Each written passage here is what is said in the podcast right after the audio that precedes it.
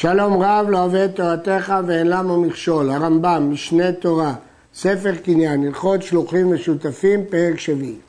הנותן מעות לחברו סתם להתעסק בהם, כלומר בלי תנאי, או שייתנו בפירוש שיהיה השכר וההפסד ביניהם בשווה.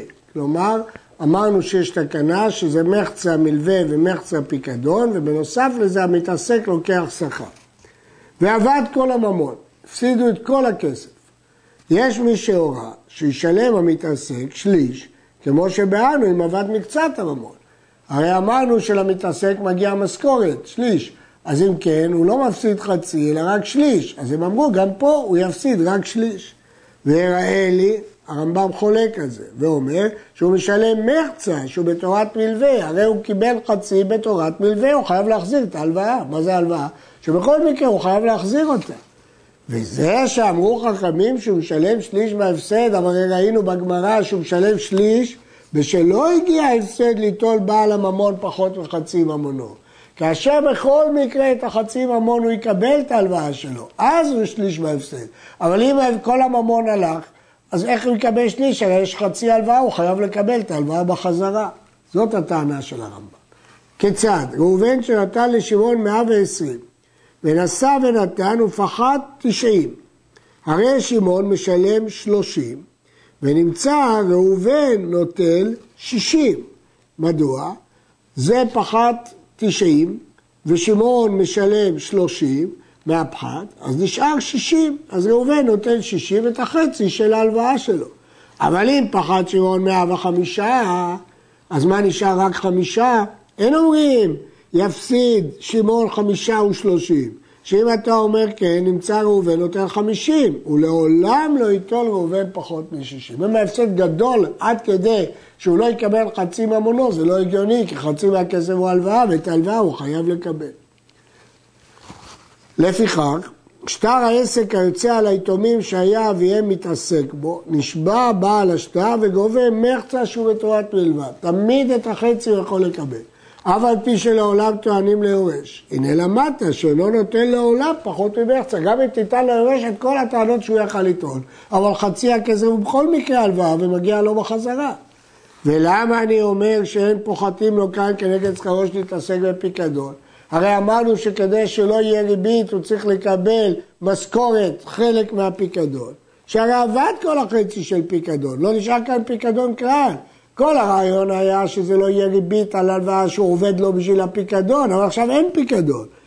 אה, לא נשאר פיקדון כדי שתאמר אם לא ייתן שכרו ייראה כריבית, שהרי חצי המלווה בלבד נותן, איפה הריבית? הוא נותן רק את חצי המלווה.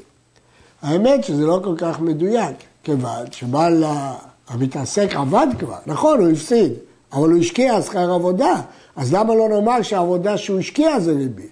התשובה היא שריבית זה כאשר בעל הקרן מקבל תוספת על הקרן שהוא נתן. אבל אם הוא מקבל רק את הקרן שהוא נתן, את החצי של המלווה, מה אכפת לי שהוא עבד בשבילו? אני לא מקבל בפועל ריבית. זאת התשובה. וכן אם ייתנו שייטול המתעסק רביע השכר ועבד הממון כולו, משלם הרביע כולו שהוא בתורת מלווה. כיוון שזה רביע השכר, אז הרביע הוא הלוואה. אבל אם נשאר מן המאות ממון מעט, כדי שאם תוסיף על אותו המעט שטות ההפסד שפחת יבוא הכל רביע הממון או יותר, הרי זה משלם שטות בלבד מן הטעם שכבר באנו. אם בכל מקרה בעל הממון יקבל את החלק של ההלוואה שלו, שבמקרה זה הוא רביע, אם הוא יקבל את הרביע, אין בעיה. אז ודאי ש... שהמתעסק יקבל את השכר שלו, אבל אם הוא לא יקבל אפילו רביע, זה לא ייתכן. כלומר, בכל מקרה בעל הממון יקבל את החלק של ההלוואה שלו. המתעסק שהפסיד וחזר וטרח עד שהרוויח. בהתחלה היה הפסד ואחר כך היה רווח. אינו יכול לומר בעל המעות, בואו נעשה שני שלבים. בואו נחשב ההפסד שהפסדנו תחילה ותפסיד שני שלישיו. הוא חושב הרווח שהבחחנו באחרונה ותיטול שלישו, שלישו. זה לטובתו, הוא רוצה להפריד בין העסקה הראשונה לשנייה.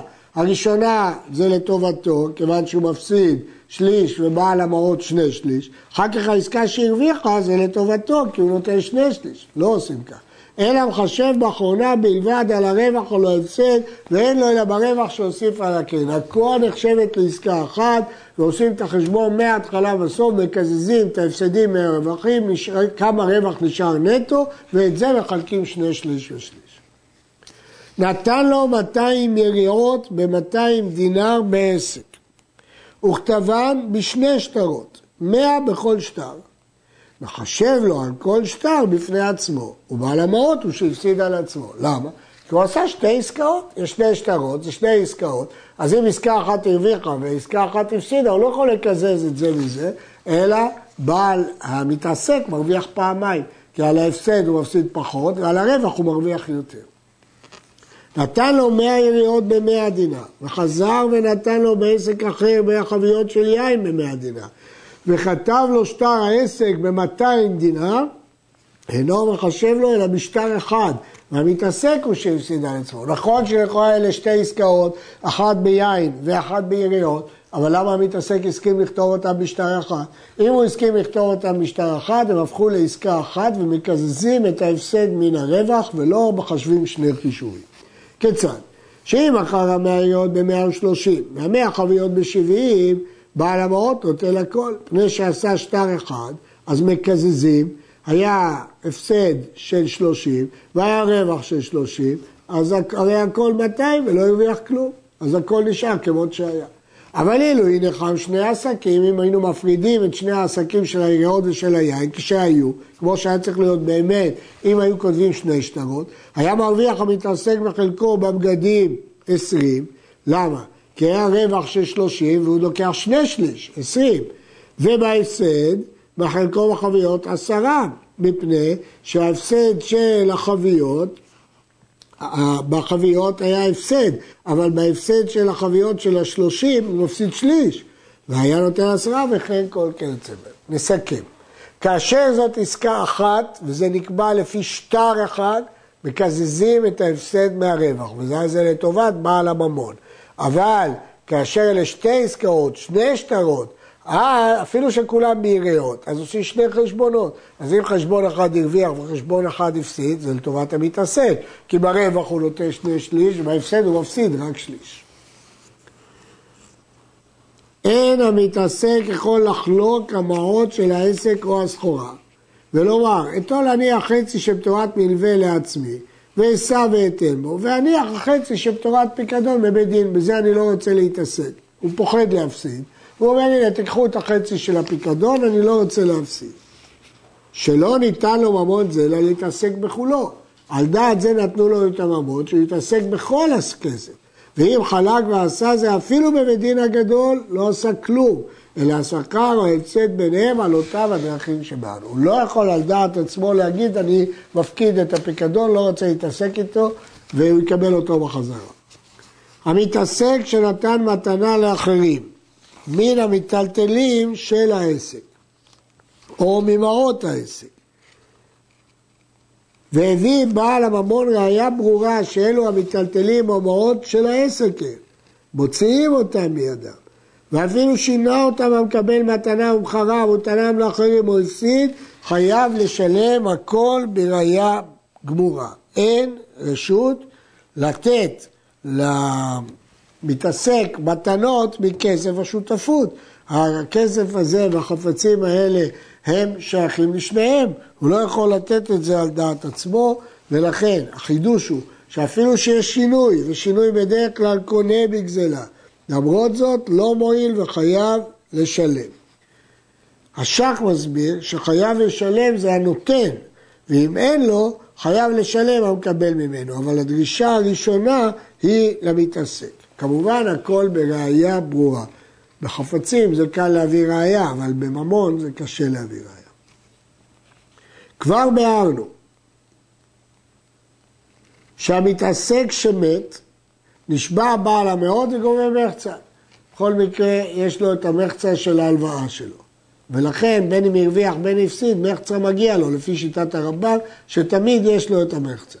ואם יש שם עדים שמיטלטלים אלו מן המעות של העסק, כן, נוטל אותם בעל המעות בלא שבועה. הוא יכול לקחת את החפצים בלי שבועה. כסף משנה מביא שהטעם לכך משום שהוא קרא להם עסקה, שזה לא יחשבו מטלטלים אצל יתומים, כי בדרך כלל מטלטלים של חוב לא נגבים מהיתומים, אבל פה זה לא חוב, זה עסקה, זה שלי, זה השקעה, זה לא הלוואה, ולכן הוא יכול לגבות מן היתומים. ואין בעל חוב ולא האישה נוטלים מהם כלום, זה לא, זה לא שלהם, זה שייך למפקיד. אלא אם היה בהם רווח, החלק הרווח של הבן של היורשים, ויטול מאותו החלק בעל חוב או אישה. אם יש רווח, אז ברור שהרווח הזה שייך למתעסק חלקו, ובחלק הזה בעל חוב והאישה נוטלים. הנותן מעות לחברו, לקח מהם פירות למחצית שכר. נתן לו מעות לקנות פירות, וכשהם התייקרו הם התחלקו ברווחים. ולא לקח, הוא לא קנה, ובינתיים הפירות התייקרו מאוד. הוא בא לבקש ממנו את הרווח, הוא אומר לו לא קניתי. אין לו עליו אלא תרעומת. לא יכול לתבוע תביעה ממונית, כי סוף סוף הוא לא קנה. ואם נודע בראייה ברורה שלקח ומכר, הוא רימה, הוא כן קנה, והוא הרוויח, רק הוא מכר והוא טוען שהוא לא קנה, הרי זה מוציא ממנו השכר, בא כוחו, כיוון שהוא קנה ומכר, אז הדבר הזה הוא ברור. נתן לו מעות, לקח מהם פירות למחצית שכר, אבל לא הגדירו איזה פירות, לוקח בהם כל מין שירצה, הכל נקרא פירות.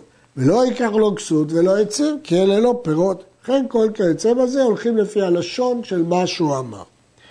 המושיב את חברו בחנות למחצית שכר, שהתחלקו בשכר.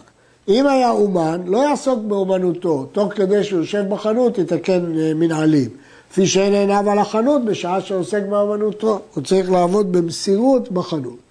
ואם היה שותף עמו בחצר, מותר. ולא יהיה לוקח ומוכר דברים אחרים. ואם לקח ומכר, השכר באמצע.